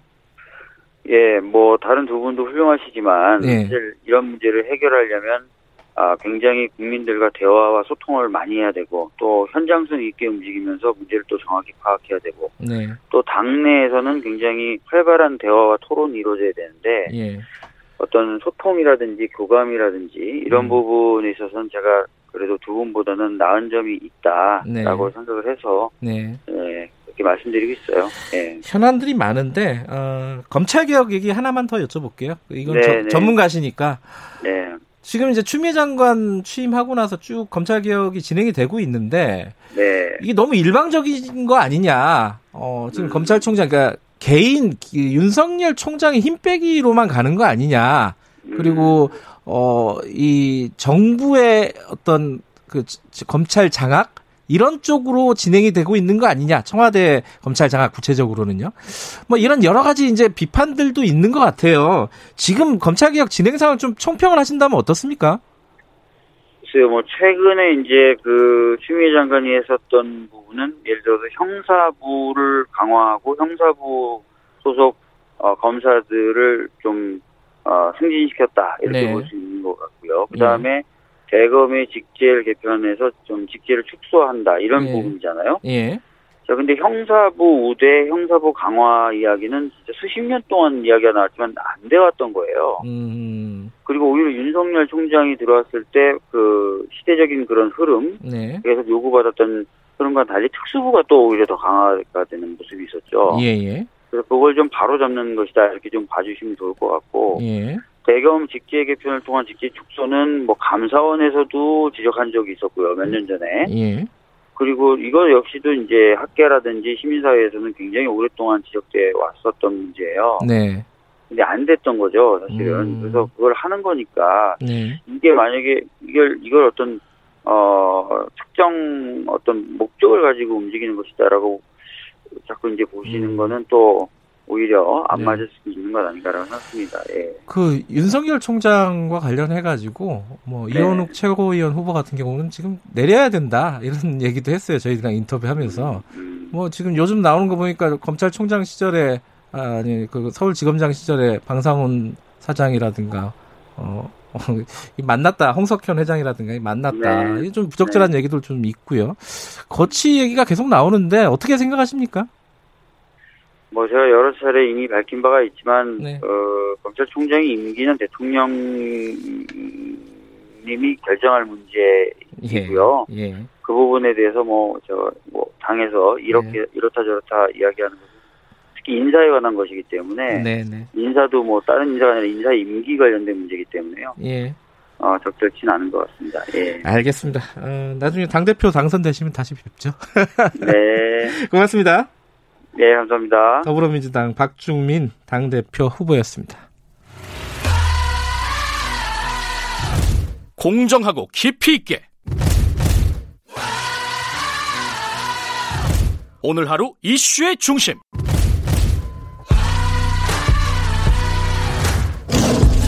김경래의 최강 시사 네, 아까 브리핑에서 잠깐 말씀드렸었는데요. 어, 국정원이 어제 이 김정은 위원장이 어, 권력의 일부를 어, 김여정 어, 제 부부장에게 위임했다 이런 식의 보고를 국회에 했습니다. 이걸 어떻게 해석해야 되는 것인지 후계자를 정했다는 것인지 아니면은 뭐 오히려 권력을 장악했다는 자신감의 표현이다 이렇게 해석을 하기도 하고요. 요거를 어, 좀 깔끔하게 좀 정리를 해야 될 것 같습니다. 정세현 전 통일부 장관 민주평통 자문회의 수석 부의장 연결돼 있습니다. 장관님 나와 계시죠? 안녕하세요. 예, 안녕하세요. 예. 네. 이게 좀 헷갈립니다. 이게 뭐 건강이 안 좋아서 권력을 위임한 것인지 아니면 뭐 해석대로 권력 어, 권력을 장악한 것에 대한 자신감의 표현인지 어떻게 보십니까, 정세, 정 장관님은? 예, 예, 저는 뭐, 그 후자라고 생각합니다. 아, 후자라고 보세요? 어. 예, 건강 이상설은 뭐, 우선 국정원에서, 어, 적어도 국정원이 하는 한 국정원 정보로는 건강 이상 없다. 네. 이렇게 이제 얘기했다는 거고, 예. 예, 언론의 해석일 뿐이고, 네. 그 다음에 그, 어, 자신감의 표현이면서 동시에 네. 그 어, 김여정 한 사람한테만 그 권- 권한을 나눠주는 것이 아니라 네. 경제는 아마 박봉주 전 총리 예. 그리고 현재 경제 담당 경제 담당 당 부위원장 국무위원회 부위원장 그 사람을 중심으로 어, 음. 일을 하도록 하고 결 최종 결 가- 어, 결정적인 것만 보고하라. 음. 웬만한 거는 다 그게 알아서 일종의 전결 비슷하게 되는 거죠. 중요한 것은 음, 어, 그, 김정은 위원장의 결재를 받도록 하고, 예. 그 다음에 이제 군사 쪽은 군을 총 그 감시하고 지휘하는 것은 군정 지도부라는 것이 새로 생겼더군요. 예. 최무일이 그 부장인데, 최부일. 예. 네, 최, 최부일인가. 예. 네, 그쪽에다가 맡겨서 군을 그, 저, 관리 감독하고, 네. 그 다음에 또 하나 이제 대미 협상력을 높일 수 있는 전략 무기는 리병철 네. 당 부위원장 예. 그렇게 그러니까 네 사람한테 권한을 음. 뭐 위임이라기보다는 약간 좀 나눠주면서 네. 전결권 내지는 어, 전결권이죠. 그걸 나눠주고 어 최종적인 것은 그리고 결정적인 것은 음. 뭐 김정은의 제가를 받아야만 되는 걸로 이렇게 에, 통치를 어, 해나갈 것 같습니다. 그러니까 예. 김여정한테 대외 대남 파트를 맡기고 네. 박봉주 경제, 음. 군 최고일, 네. 그다음에 전략 무기, 핵과 미사일이죠. 그럼 예. 리병철이 이렇게 네 사람 정도한테 에, 권한을 나눠주는 뭐 나눈다 준다기보다는 에, 분산해서 예. 그럼. 어쨌든 최종 결정권은 본인이 계속 쥐고 있는 거고요. 물론이죠. 예. 물론이지. 그건 뭐 어, 최종 결정권은 뭐 대통령 저그 김정은 위원장이 갖는 거죠. 이게 그 뭐 일종의 좀 비상 대책인 것인지 아니면 북한의 어떤 시스템을 좀 바꾼 것인지 이거 네. 어떻게 봐야 돼요? 예. 생각합니다. 그래요. 음. 내년에 지금 그 당대회를 1월 달에 새로 열겠다고 예. 어, 이미 예고를 해놨는데 예. 당대회 때 새로운 전략 방향, 정책 방향을 정립하겠다는 건 예고를 했어요. 네. 그러면 그 새로운 전략 방향, 정책 방향 이걸 정립을 하되 예. 그걸 끌고 나갈 수 있는 그 어떤 저 인적 구조 예. 어, 이런 것을 지금부터 지금 어, 사전 예비 시험을 하는 예. 그런 걸로 저는 해석을 합니다. 그러니까 시스템을 좀 바꾸는 거라고 본다면은 그 이유가 사실 궁금하잖아요. 자신감. 예. 그다음에 에, 그동안에 자기가 직접 만기 칠남하는 식으로 예. 일을 해봤는데 예. 해보니까 예, 믿을만하다. 아. 아, 믿을만하다. 어허. 아, 어, 김여정도 생각보다 아, 아마 유능하다고 생각을 한 것 같아요. 그래서 그렇군요. 어, 장 조직 지도 뭐라고 할까 말하자면 인수권은 예. 조직 지도부가 가지고 있는데 그쪽 일도 맡기고 대남 대회 파트도 예. 김 여정한테 이렇게 해, 에, 여보세요? 아, 아, 청취자 여러분 죄송합니다. 이 전화가 갑자기 끊긴 것 같습니다. 다시 좀 걸겠습니다. 그러니까 그 정세균 장관의 입장은 어 이게 그 어떤 일시적인 비상 체제가 아니라 어 북한의 시스템을 좀 바꾼 거다. 그것은 자신감. 뭐 다시 말하면 9년 동안 쭉 어, 통치를 해보니까 어 좀 나눠줘도 될 것 같다라는 거죠. 최종 결정권은 본인이 갖고 있고 그래서 이거를 어떤 뭐 어떤 위기에 대한 비상 대책 이런 걸로 보기에는 우리가 있다는 게 지금 정세균 어, 네. 어, 정세현 네. 전 통일부 장관의 말씀입니다. 어, 예, 예, 연결됐죠. 갑자기 끊 끊으신 거 아니죠? 예, 예, 이게, 이게 건물 사이를 통과하면서 그렇게 됐어요. 아, 그랬구나. 예, 근데 그 지금 후계자는 또 아니라고 했어요. 그러니까 이게 지금 후계 구도를 바꾸거나 뭐 이런 거는 절대 아니라는 말씀이세요. 지금 정세균 장관께서는 그죠? 정세균은 지금 총리라니까. 아, 제, 아, 죄송합니다. 죄송합니다. 정세현 장관께서. 예. 예. 그 후계 구도를 뭐 이렇게 설정을 한다거나 이런 취지는 아니라는 거죠. 그죠? 아, 김여정 예. 제1부부장한테는 아마도 그뭐 후계까지는 아니고 왜냐면 네. 후계자의 연습을 시키는 측면도 있겠지만 네. 지금 그것을 너무 그 분명히 해버리면은 네. 바로 그날부터 어, 김정은 위원장은 레임덕에 걸리죠. 음. 음, 그건 아닐 거예요. 근데 지금 국정원에서 국회에서 얘기한 게 통치 스트레스라는 얘기를 했어요. 통치 이거 뭐요? 통치 스트레스. 스트레스? 예. 아, 글쎄, 그 뭐, 몸도 무겁고 그러니까, 일일이, 일일이, 그, 대개 이제 지방 현지 지도라는 것이 예. 경제 문제 때문인데, 네. 그게 좀, 어, 체력에 부담이 됐을 거예요. 예. 그런 거, 그러면 또, 모든 것을 음. 아버지 때, 그, 김정일 위원장 때는 만기 칠남이었었습니다. 네, 네. 근데 그렇게 하다 보니까, 아버지의 스타일로 하다 보니까, 예. 역시 머리도 좀 어, 아팠을 거고 그래서 그게 저 스트레스 뭐 그걸 음. 한마디로 보면 통치 스트레스인데 예. 그런 측면도 있다고 봐야죠. 음. 근데 어, 대신 예, 예. 그 통치 스트레스가 있다 할지라도 네. 맡기고 일을 시킬 만한 사람들이 없으면 본인이 해야 되는데 음. 다행히도 지금 한 8, 9년 해보니까 네. 다 믿을만하다. 어. 그리고 어제 또 뉴스가 있었는데요. 북한 당 전원 회의가 있었잖아요. 여기서 예, 예. 경제 분야에 대해서 사실상 김정은 위원장이 실패했다라고 인정하는 예. 부분들이 좀 있어요. 예, 그, 그, 그렇게 아주 노골적으로 시인한 설례는 없습니다. 그런 점에서는 예. 북한 체제의 새로운 모습이라고 볼 수 있죠. 그전에도, 어, 계획이 잘 안 돼서 5개년 계획이 제대로 선, 그 달성이 안 되니까 7개년으로 늘려가지고 목표를 달성하는 그런, 음, 어, 설례는 있었지만은 이렇게 일이 끝나기 전에 네. 에, 경제 계획이 5개년 계획이 끝나기 전에 미리 이러이런 이유로 뭐 말하자면 거기도 삼중고가 있었죠. 네. 수해에다가 코로나에다가 네. 대, 목 제재 이런 것 때문에 에, 제대로 목표를 달성하지 음. 못했다 이렇게 솔직히 얘기하는 거 보면은 이 어떤 점에서는 지금 어 정상 국가로 가는 한 어, 이 측면이기도 하죠. 어, 정상 국가로 가는 한 어, 단면을 아니, 보여준다. 예. 민주국가에서는 잘못한 건 잘못했다고 인정을 해야만 되는 거 아닙니까? 그렇죠. 음. 예, 완전히 베일에 가려 있는 뭐 그 전에 철의 장막, 주계 장막이라는 예. 표현을 썼었지만 미국이 예. 중, 중국과 소련에 대해서 그다음에 북한도 장막에 가려진 나라에서 예. 예, 그런 것을 솔직하게 털어놓는 거 보면은 음. 어, 그, 어, 좀 북한 주민들, 인민들과 더불어서 동고동락하는 그런 어, 모양새를 분명히 하면서 국제사회에다 내고도 예. 어, 자기들의 속내를 드러내는 예. 그런 점에서 내년 전당대회에서 네. 그 그동안에 겪었던 삼중고로 인한 경제정책 실패를 안해올 수 있는 어, 알겠습니다. 이 대책을 수립하겠죠. 예. 아까 전화 끊어져 갖고 질문을 마저 다 못했네요. 다음에 한 번더 모시겠습니다. 고맙습니다. 예, 예, 예. 정태현 민주평화 평화통일자문회의 수석 부의장이었습니다. 김경래 최강시사 2부는 여기까지고요. 잠시 후 3부에서 뵙겠습니다. 일부 지역국에서는 해당 지역 방송 보내드립니다.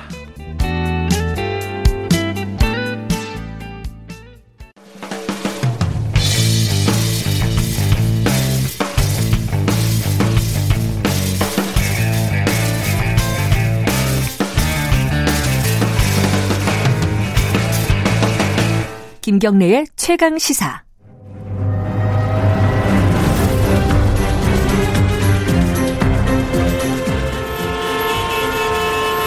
GPS가 연결되었습니다. 김경래의 최강 시사. 여의도 신호등.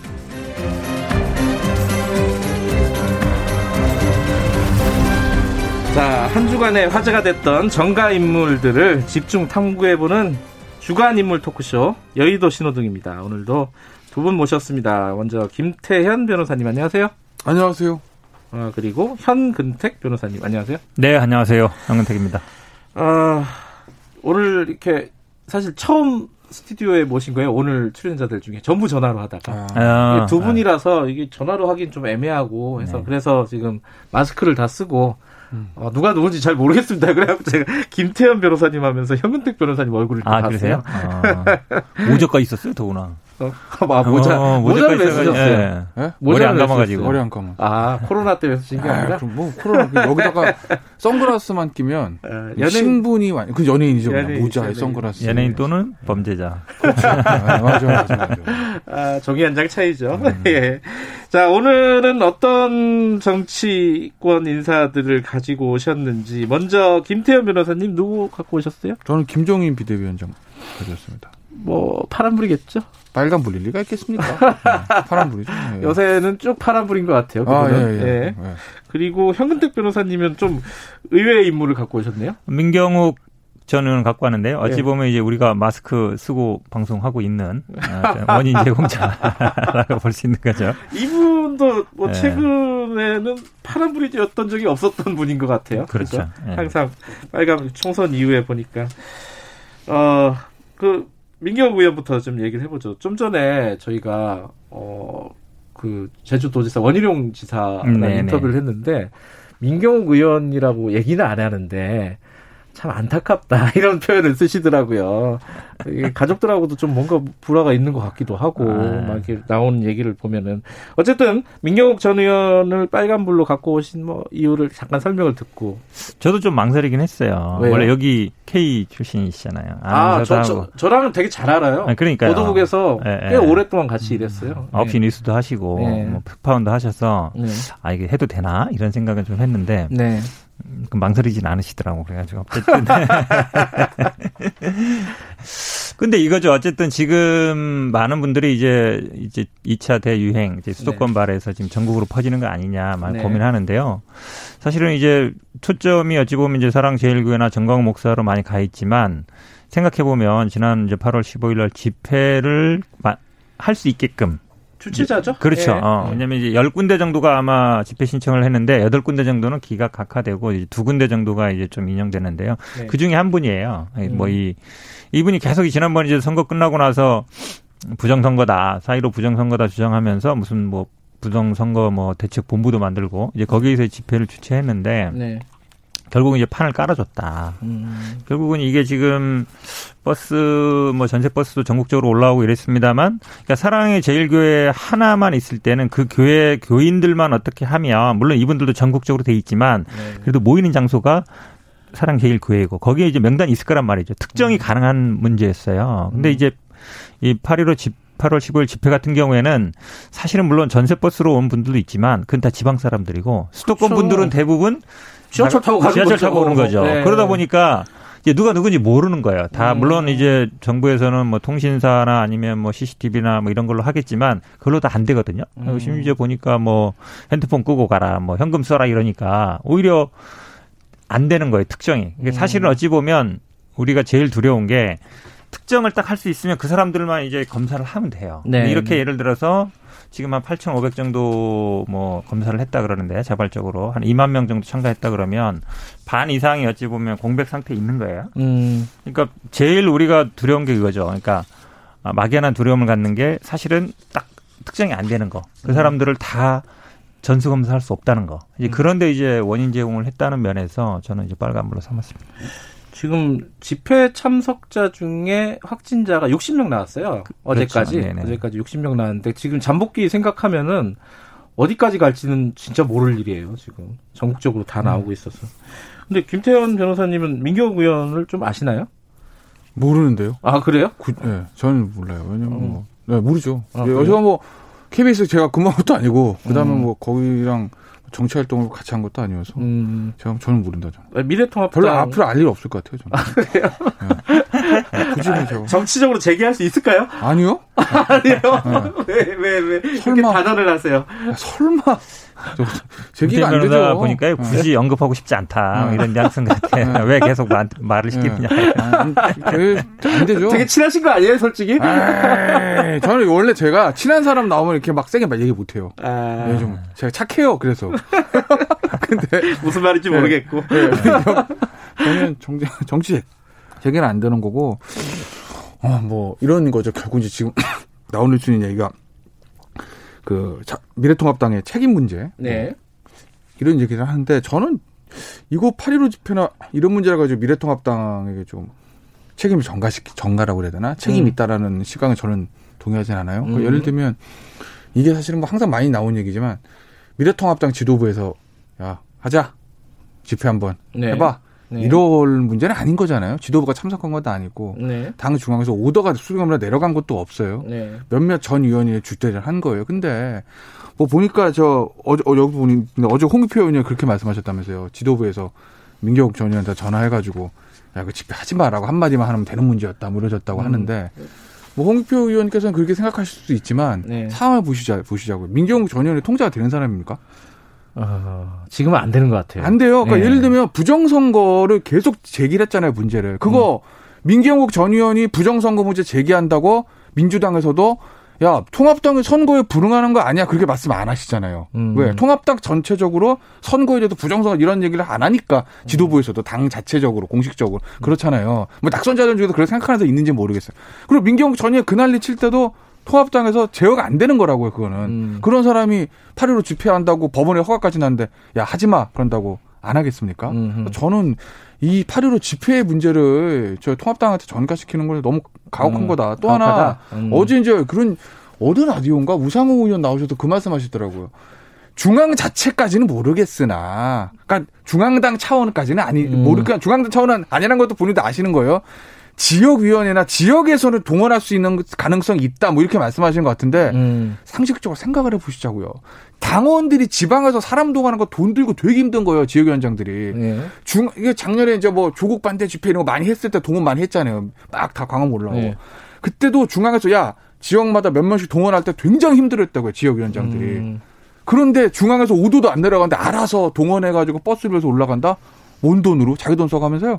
그 현실적으로 일어날 수 없는 거 잘 아시면서 왜 그걸 자꾸 음. 저 통합당 쪽에 물론 그8.15 집회 책임을 자꾸 하시려고 그러는지 저는 네. 그건 좀 아, 일단 뭐 조금 안 할 수가 없는데 예. 네. 왜냐하면 정광훈 뭐 목사가 어찌 보면 뭐 정광훈 목사가 이렇게까지 이제 발언권이 세진 영향은 당연히 네. 황교안 전 어. 대표 때 어, 거의 같이 거의 인정. 어, 그렇죠. 아, 그러니까 거의 뭐 그 광화문뿐만 아니라 뭐 청와대 앞에서 집회할 때도 그 거기 이제 단식 농성 하실 때 매일 같이 하고 네. 뭐 철야 농성까지 하시면서 어찌 보면 이 정광훈 목사가 이만큼 큰 뭐 스피커 역할을 하게 된 음. 1등 공신이 저는 아, 황교안 전 대표라고 보고요. 음. 그러니까 사실은 뭐 직접적으로 아마 당 차원에서 뭐 오더를 내린지 모르겠지만, 그러니까 어쨌든 김종인 비대위원장도 어, 뭐그 자유롭게 참가할 수 있는 거 아니냐 당원들이. 음. 그러니까 결국은 하지 말아라 하지는 않은 거거든요. 막뭐 음. 참가하고 싶으면 해라 그랬는데 아니 뭐 지금 전 의원뿐만 아니라 아니 현역 의원들도 있었죠. 아, 그렇죠. 그렇죠. 그다음에 뭐 김민태 민경 아니, 물론 이게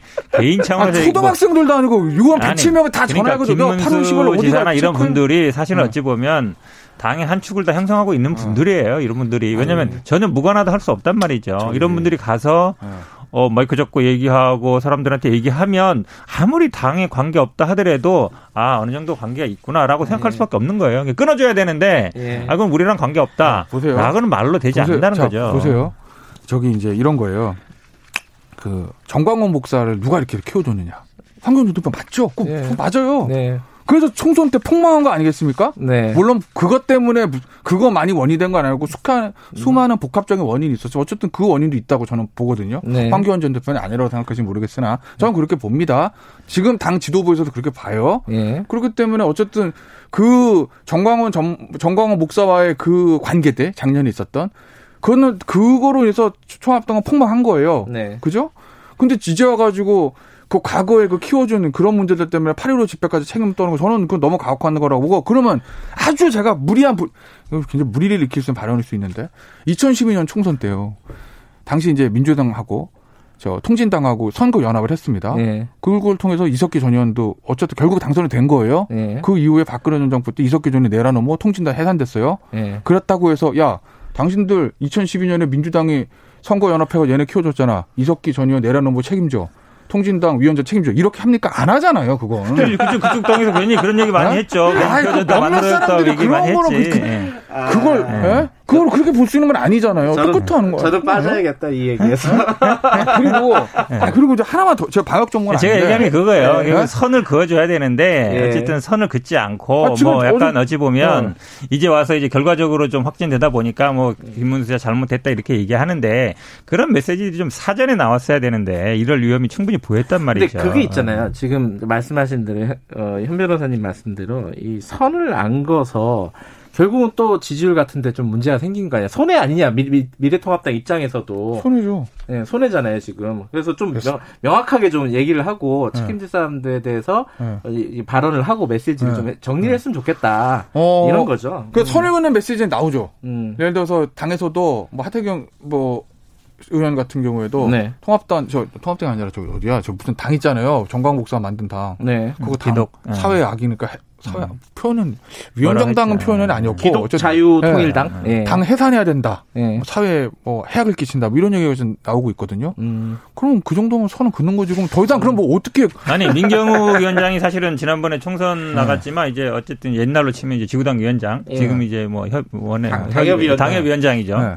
그 하고 있는 거거든요. 그 이런 분들을 뭐 말씀처럼 이게요. 우리는 부정선거 관계 없다 그러는데 그러면 예를 들어서 뭐 이런 분들을 뭐 지구당 저 아니 현역 뭐 뭐라죠? 당원에서 그렇죠. 예를 들어 박탈을 한다든가 그렇죠. 아니면 뭐 정지한다든지 이렇게 되는데 그런 거 안 하잖아요. 이번에 어. 당부감사위원회가 열려요. 네. 아마 가을에 다 아시겠지만 네. 내년에 또 재보궐 선거도 있으니까 제가 단언하건데 거기 당부감사에서 조광특위 하면 정리됩니다. 그렇게 음. 왜냐하면 다 아시잖아요. 지역위원장 정리하는 게 뭔가 그 당부감사나 그런 절차를 통해서 하는 거지. 음. 어 당신 주장하는데 이거 주장 많이 안 되는 것 같아. 문제되거나 아니면은 그거를 그렇게 정리하기가 쉬운 문제는 아닌 거 아쉬워서 자꾸 그러셔. 전국적인 단위에서 하는 것이고 문제 됐을 때는 문제 되는 분들은 한두 명씩 도 하죠. 왜 안 해요? 정리 안 하면 속으로 좋으면서 왜 그래요? 자, 자, 자, 자, 넘어가겠습니다. 음. 그러면 김종인 비대위원장 파란불 이 김종인 비대위원장의 그 광주에서 네. 무릎 꿇고 이거는 네.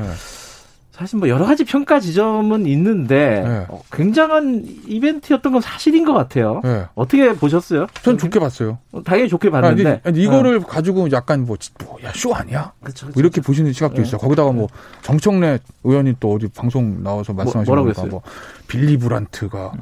저 유태인 묘지 앞에 무릎 꿇고 헌화한 거 똑같이 했다. 심파극이다. 아. 근데 빌리 브란트 흉내내면 안 됩니까? 음. 안 돼요? 음. 그러니까 정치인의 행동들을 네. 다야 저 쇼 아니야라고 생각하면요 쇼 아닌 게 없어요. 음.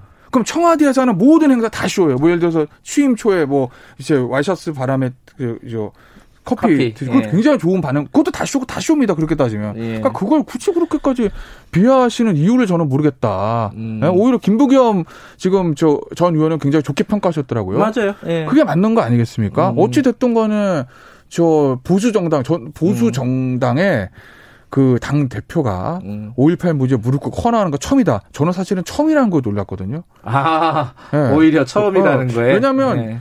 예를 들면은 저는 저 혼자 생각에 김무성 전 대표 같은 경우에는 하지 않았을까라는 생각도 해봤어요. 왜냐하면 음. 김무성 전 대표 같은 경우에는 저 당시에 박근혜 정부 시절에서 미무리한 행진곡 음. 그 문제. 아, 그 부르는 걸 왜 자꾸 못하게 하느냐까지 얘기를 했던 사람이니까. 본인도 불렀고요. 실제로. 네, 본인도 불렀고 네. 행사 참여했고 음. 저도 그래서 가서 헌화하고 무릎 꿇고 이건 한 번 줄 알았는데 음. 그것도 아니 들었더라고요. 그러니까 음. 어떻게 보면 그게 처음이란 게 놀라운 사실이긴 하죠.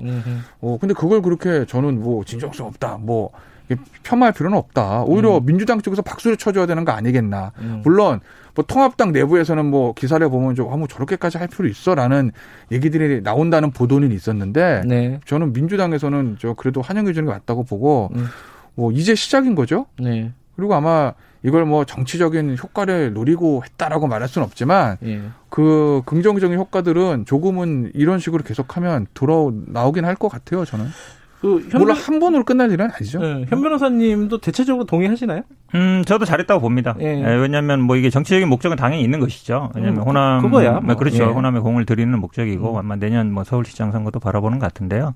근데 이제 모든 분들이 얘기하듯이 이게 한번 보여주기로 그치면 안 되죠. 뭐 음. 뭐그 광주의 분들도 얘기하지만 결국 뭐 진상규명이라든지 5.18 음. 특별법이라든지 그런 걸 결국은 해야 되는 거거든요. 그러니까 정당이 하는 역할이 물론 이제 어떤 행사도 있지만 결국은 입법으로 하고 정책을 음. 만드는 거거든요. 그러니까 정강 정책에 넣는 건 쉬워요. 근데 음. 정강 정책 바꾸기는 또 정말 쉽습니다. 근데 이제 법을 만들거나 이거를 음. 역진하지 못하게 하는 거 저는 예. 그게 가장 중요하다고 봐요. 김태현 변호사님한테 음. 요거 하나 여쭤보고 음. 시간이 많지 않네. 음. 그 이재호 변호사 아 이재호 전 의원이 그 얘기했어요 네. 인터뷰하면서 김종인밖에 안 보인다 지금 네. 비대위 자체도 없는 것 같고 네. 뭐 당도 안 보이고 네. 김종인 하나 딱 보이는 건데 네. 너무 독주하는 것도 네. 저, 물론 그게 어디냐 싶기도 한데 그것도 좀 위험하다 이거 어떻게 보세요? 저는 그게 어디냐 현재까지로서 왜냐하면 모든 게 다 좋을 수는 없어요. 지금 상황에서 할 수 있는 거 중요한 걸 하나를 제대로 하는 게 중요하거든요. 지금 음. 예를 들어서 성적이 너무 안 좋아가지고 지금 뭐 할 수 없는 사람한테 학생들 국영수 다 잘해라고 하면 안 되잖아요. 일단 국어 해놓고 그 그다음에 영어 하고 음. 수학 하고 이래서 합격선 가야 되는 거 아니겠어요. 예. 그렇다고 보면 지금 그래도 김종인 비대위원장 혼자라도 뭔가 이렇게 독주한다는 얘기를 들으면서까지 좀 음. 긍정적인 시그널을 보여주는 건 저는 굉장히 좋은 사인이라고 보고 음. 예전에 당이 안 좋을 때는 뭐 민주당도 한창 안 좋을 때 2015년 중박 가을에 그랬잖아요. 뭐 봉숭아학당이다. 최고위원 하면 미래통합당도 저 자유한국당이랑 뭐 그 시절 봉숭아학당 얘기 듣습니다. 지금 최소한 미래통합당 지도부한테 봉숭아학당 얘기는 안 나오거든요. 음. 그걸 김종인 위원장 제어를 하고 본인이 강력하게 끌고 가고 어떤 메시지들을 네. 본인이 거의 독점하고 있기 때문이에요. 그 저는 그렇게 이렇게 해서라도 당을 추스리는 것이 맞는 거다. 네, 그리고 전략에서 어찌 보면 예, 성공한 거예요. 왜냐하면 음. 김종인 비대위원장이 처음 왔을 때 이걸 방침으로 정한 거예요. 음. 다른 분들은 조용히 있어라. 음. 나 혼자 얘기하겠다. 보통 이제 최고위나 비대위원들 하면은 예. 한마디 하고 두세 마디씩 예. 하거든요. 그걸 못하게 한 거예요. 나 혼자만 얘기하고 나머지는 그냥 앉아만 있어라 한 거예요. 그러다 보니까 실제로 그랬다고 그러더라고요. 예. 다른 비대위원들은 가만히 있어라 이러니까 예. 어찌 보면 그런 면에서 보면 이게 민주적이진 않죠. 그런데 음. 어쨌든 말씀처럼 이렇게 효과적일 수는 있는 것 같죠. 그러니까. 그리고 아, 앞서 이제 앞에 이제 주제가 조금 연결되는 건데 그저 극우 보수 세력과의 절연 문제 있잖아요. 예. 저는 지금 미래통합당 에서 명분을 잡았다 당내에서. 음. 왜냐하면 음. 이미 지난 총선 때그 극우 강력한 극우 보수층의 음. 표가 별로 도움이 안 된다는 거야. 도움이 안 된다는 게 뭐냐면 나가서 딴 살림 차려가지고 분열되고 이게 아니고 어차피 찍는다는 걸 알았어요. 냉정하게 음. 선거는 냉정해야 되는 겁니다. 아. 어차피 찍는 표예요. 아. 그렇다면 그것만 보고 할 필요가 없다. 네. 가운데로 와야지. 음. 왠지 극우 보수표가 아무래도 지금 미래통합당 지도부한테 불만이라도 민주당 찍겠습니까? 아니거든요. 네, 네. 그렇다고 보면 거기하고 과감하게 절연해야 되는데 당내에서 반발이 있잖아요. 반발 개혁에 대해서 반발하는 세력을 누르는 건 제일 좋은 건 명분입니다. 근데 지금 8.15 당내 정치를 보면 음. 이8.15 집회만한 명분 없거든요. 봤지? 음. 잘못해 우리 다 죽어. 음. 내말 들어. 라는 걸 아마 위원장이 그런 사람들 정리할 거다라고 음. 보는 거예요. 예, 네, 저는 그렇게 음. 아니 그러니까 정리를 한거 당무감사 통해서 자연스럽게 될 음. 거고 교체한다. 예, 민경도 교체 대상이. 전, 전 교체될 것 같은데. 음. 두고 보세요. 김진태 전 의원도 교체될 건데. 아, 뭐 정치적으로 어. 전혀 굉장히 뭐 중요한 회생 가능성이 없다고 얘기했잖아요. 저 이사갈까 송도로? 네. 저 송도 살아요. 아 정말요? 네. 여기까지 듣겠습니다. 고맙습니다. 네, 고맙습니다. 네, 고맙습니다. 현근택 변호사님 그리고 김태현 변호사님이었습니다. 지금 시각은 8시 48 분, 49분입니다. 김경래 최강 시사는 짧은 문자 50원, 긴 문자 100원인 문자번호 샵 9730 무료인 어플 콩으로 참여하실 수 있습니다. 유튜브 라이브로도 함께합니다. 예, 어, 사랑제일교회가 이 논란의 지금 중심이잖아요. 근데 여기에 조금 좀 다른 얘기가 들어가 있어요. 이 재개발 얘기가 지금 또 이 교회하고 얽혀 있습니다. 그래서 죽음으로 교회를 지키겠다 이런 문자를 교회에서 어디로 보냈는데 그게 또 언론에 공개가 되고 이게 재개발과 관련된 거예요. 결국은 돈 문제입니다, 이거. 이걸 좀 취재를 하시고 사랑제일교회에 대해서도 가장 잘 알고 계신 분 중에 한 분입니다. 뉴스엔조이 어의 이용필 기자님 전화로 잠깐 연결하겠습니다. 이 기자님 나와 계시죠? 안녕하세요. 네, 안녕하세요. 순교할 각오로 교회를 지키겠다. 이게 이제 재개발 조합원들한테 그 사랑제일교회가 보냈다는데 이게 맥락이 뭐 지금 코로나 문제가 아니잖아요. 그래서 헷갈리는 거예요. 코로나랑 크게 관계가 없어서 어떤 내용인지 간단하게 좀 설명 좀 해주세요. 네, 지금 그러니까 사랑제일교회가 예. 현재 그 장이동 서울 성북구 장이동 있지 않습니까? 네. 이 근데 이제 이 뉴타운으로 지정되면서 이 장이 19역으로 속해 있는데 네. 이게 지금 지난해 실 그러니까 사랑제일교회를 빼놓고는 지금 다 이렇게 지금 이 19역에 있는 어떤 민간인들은 다 나가 있는 상태거든요. 아, 이주를 다 했군요. 예. 그렇죠. 예. 근데 이제 사랑제일교만 유독 이게 남아서 이렇게 버티고 있는데 그래서 이제 지난해 12월부터 이 조합 측과 이점 비용을 놓고 이렇게 대립해 오고 있는데 예. 이 조합 측이 잇따라 이 법원에서 승소를 하고 있는데 음. 이 교회 측은 이제 원하는 돈을 받기 전까지는 음. 나갈 수 없다. 어, 그러면서 이번에 이제 코로나가 터지니까 교회가 예. 폐쇄되지 않았습니까? 예. 근데 마치 이 시기를 틈타서 이 조합 측이 밀고 들어온다면 아. 이 본인들은 순교할 각오를 지키겠다 아. 이런 경고성 문자 메시지를 보낸 거죠. 이게 결국 돈 문제인데 이게 뭐 네. 흔히들 말하는 재개발할 때 그 알박기잖아요. 예예. 뭐 그렇게 볼 측면도 있는데 물론 이게 뭐 알박기인지 아닌지는 뭐 면밀하게 좀 따져봐야겠지만은 실제로 보상금이 지금 얼마로 책정돼 있고 교회에서 요구하는 건 얼마예요? 예, 서울시가 이제 책정한 금액은 한 82억 정도 되는데요. 예. 근데 이제 교회 측은 한 7배 조금 넘게 되는 563억 원을 요구하고 있는 상황입니다. 이게 아니 근데 잘 이해가 안 되는 게 어, 차이가 나도 정도권 나야지 네. 80억하고 500억 차이는 이게 어느 쪽 주장이 잘못된 거 아니에요? 이게 왜 그런 거예요, 이게? 이게 안 그래도 예. 이게 교회 측이 너무 과도한 요금을 아니 그 과도한 금액을 요구하고 있다. 네네. 근데 교회 측은 이제 본인들은 어, 이전 비용도 있고 또 그 안에 또 다른 단체들도 있기 때문에 오. 또 그만한 액수가 줘야 우리는 움직일 수 있다 이렇게 예. 얘기를 하고 있거든요. 예. 음. 그래서 제가 좀 이게 좀 객관적으로 좀 들여다보기 위해서 교회 인근에 있는 부동산들을 여러 군데 방문해서 확인해 봤는데요. 네네. 일단 액수 자체가 너무 터무니없게 불렸다. 사랑제일교회에서는. 500억, 563억이라는 돈이. 그렇죠. 예. 예, 예. 그래서 지금 현재 조합원이 한 400명 정도 되는데요. 네. 만약에 이 교회가 이전하려면 산술적으로 네. 뭐 조합원 1인당 1억 2,500만 원을 줘야 되는 판국이다. 교회에다 갖다 바쳐야 된다. 예. 그래서 이게 현실적으로는 500억 이상 주는 건 좀 어렵지 않겠냐라는 예. 게 이제 부동산 관계자들의 중론입니다. 근데 재개발을 하려면 어쨌든 그 이주를 시키고 보상금을 줘서 이주를 시키고 거기다 이제 새로 공사를 시작해야 되는 거잖아요. 네네. 그러면 이 사랑제일교회 때문에 공사가 진행이 안 되고 있는 거예요, 현재는? 현재는 그렇죠. 사랑제일교회가 음. 지금 들어 있고 네. 지금 계속 지금 지키고 있기 때문에 네. 어, 공사가 진행이 되지 않고 있는 상황입니다. 이게 당연히 이게 액수 차이가 이렇게 나면 소송이 붙었을 거 아니에요. 네네. 소송에서는 지금 사랑제일교회가 다 졌다는 거예요? 네 맞습니다. 이 명도 음. 소송도 비롯해서 어떤 뭐 가처분까지 다 제기를 했는데 예. 예, 다 조합 측이 이겼죠. 물론 이제 지금 현장에 예예. 대화를 해서 풀면 좋겠지만은 그렇게 됐 소송까지 이겼으면은 이 재개발을 네. 진행하는 조합 측에서는 강제로라도 뭐 철거를 하든가 이렇게 하고 싶어 할 거 아닙니까, 그죠? 한번 두 차례 또 강제 철거를 진행을 했었는데 아하. 또 이제 사랑제일교회가 또 신도들 이제 교인들을 불러 모아서 다 막았 막았고요. 와. 그리고 사랑제일교회 아직 우리는 대법원 판결 남았다. 아 예. 그래요. 결국 돈 문제 때문에 돈 때문에 순교, 아, 이, 이거를 이제 교인들한테나 이제 인식을 돈 문제가 아니라 우리 교회가 없어진다, 뭐, 이렇게 인식을 하고 있는 것 같네요. 그죠? 네, 맞습니다. 이제 교회는 음. 지켜야 된다. 아, 교회는 이제 우리가 돈 문제라는 거 교인들한테는 좀 부각은 시키지 않죠. 음, 음. 근데 결국, 어, 이면을 따져 보면은 돈 문제일 가능성이 꽤 있네요. 그죠? 음. 돈 문제죠. 네. 아, 돈 문제다. 예, 예. 이게 협상의 가능성은 없으니까 80억 대 500억이면은 대충 뭐 한 100억, 뭐 200억 이런 식으로 협상의 가능성은 없어요?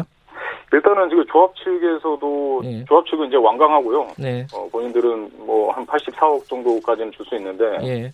뭐그 이상을 주기 어렵다. 예. 근데 교회 측은 어 그럼 한번 대화나 한번 해보자 이런 예. 입장인데 지금 코로나 터져가지고 예. 예, 그래서 일단 경고성 메시지만 날린 상태에서 예. 어, 지금 휴전한 상황입니다. 예. 이용필 기자님은 뭐 이 사랑제일교회 취재를 많이 하셨고 뉴스엔 저희도 네네. 이제 기독교 전문 매체 아니겠습니까? 예, 예. 한 가지만 뭐 연결된 김에 여쭤볼게요. 이 사랑제일교회 교인들이 막 그 방역하는데 방해하고 도망가고 침 뱉고 이거 왜 그런 거예요? 유독 이 교인들이 뭐 지시를 받은 겁니까? 아니 평소에 무슨 교육을 받은 겁니까? 뭐 이해가 잘 안 돼서 여쭤보는 거예요. 일단은 뭐 중앙 차원에서 네. 어, 그렇게 막 도망가라, 막 침 뱉어라, 네. 막 그렇게 지시는 내린 것 같지는 않아요. 취재를 해보니까. 예, 예. 예. 예, 이제 교회 측 얘기를 들어보니까요. 예. 일부 교인의 일탈이다. 음. 어, 그렇게 주장을 하고 있고요. 어, 만약에 예. 정광훈 목사가 예. 명확한 지침, 그러니까 음. 즉, 뭐 숨어라, 도망가라는 메시지를 어, 줬다면, 네. 어, 전체가 다 그렇게 하지 않았겠냐. 음. 음, 그렇게 주장하고 있습니다. 아니 근데 빈도가 좀 높아서요. 뭐 한두 명이 그러면 그런가 보다 하는데 네. 계속 그런 사건들이 터지고 있어서 예. 이게 뭔가 이제 생각들이 다른 게 아닌가. 방역에 음. 대한 생각이라든가 이런 게 네. 일단 교회가 전반적인 정서가, 예. 사랑제일교회 전반적인 정서가 이 반정부 성향이 짙거든요. 아. 아, 그래서 예를 들어서 이번에 이제 코로나를 이제 교인들이 많이 이렇게 검사를 받지 않았습니까? 예. 그래서 이제 본인도 꼭 유독 사랑제일교회만 음. 성이 나왔는데 네. 이 방역당국 양성으로 발표하는 거다. 음. 이런 식의 가짜 뉴스가 교인들 안에서 좀 팽배하고요. 네. 또 그걸 또 그대로 믿는 경향이 좀 크죠. 음. 원래 반정부 성향이었어요. 정광욱 목사 얘기를 듣다 보면 그렇게 된 건가? 이것도 궁금하네요. 일단은 정광 목사와 뜻을 오랫동안 해온 교인들이 많았고 아. 또 그리고 정광 목사가 작년 10월부터 이렇게 또 반정부 집회를 해오지 않았습니까? 예, 예. 또 그 뜻에 동조하는 사람들이 전국 단위로 몰려들다 보니까 아, 그렇군요. 예, 또 그러다 보니까 또이 코로나가 전국적으로 확산되는 계기가 되지 않았나 예, 싶습니다. 다 좋은데 방역에는 협조했으면 좋겠어요. 그죠? 네네. 여기까지 듣겠습니다. 다음에 한번 더 모실게요. 고맙습니다. 네. 뉴스엔조이의 이용필 기자였습니다. 김경래 최강 시사 오늘 8월 21일 금요일이네요. 주말 조심히 지내시기 바라겠습니다. 다음 주 월요일 아침 7시 20분에 돌아옵니다. 고맙습니다.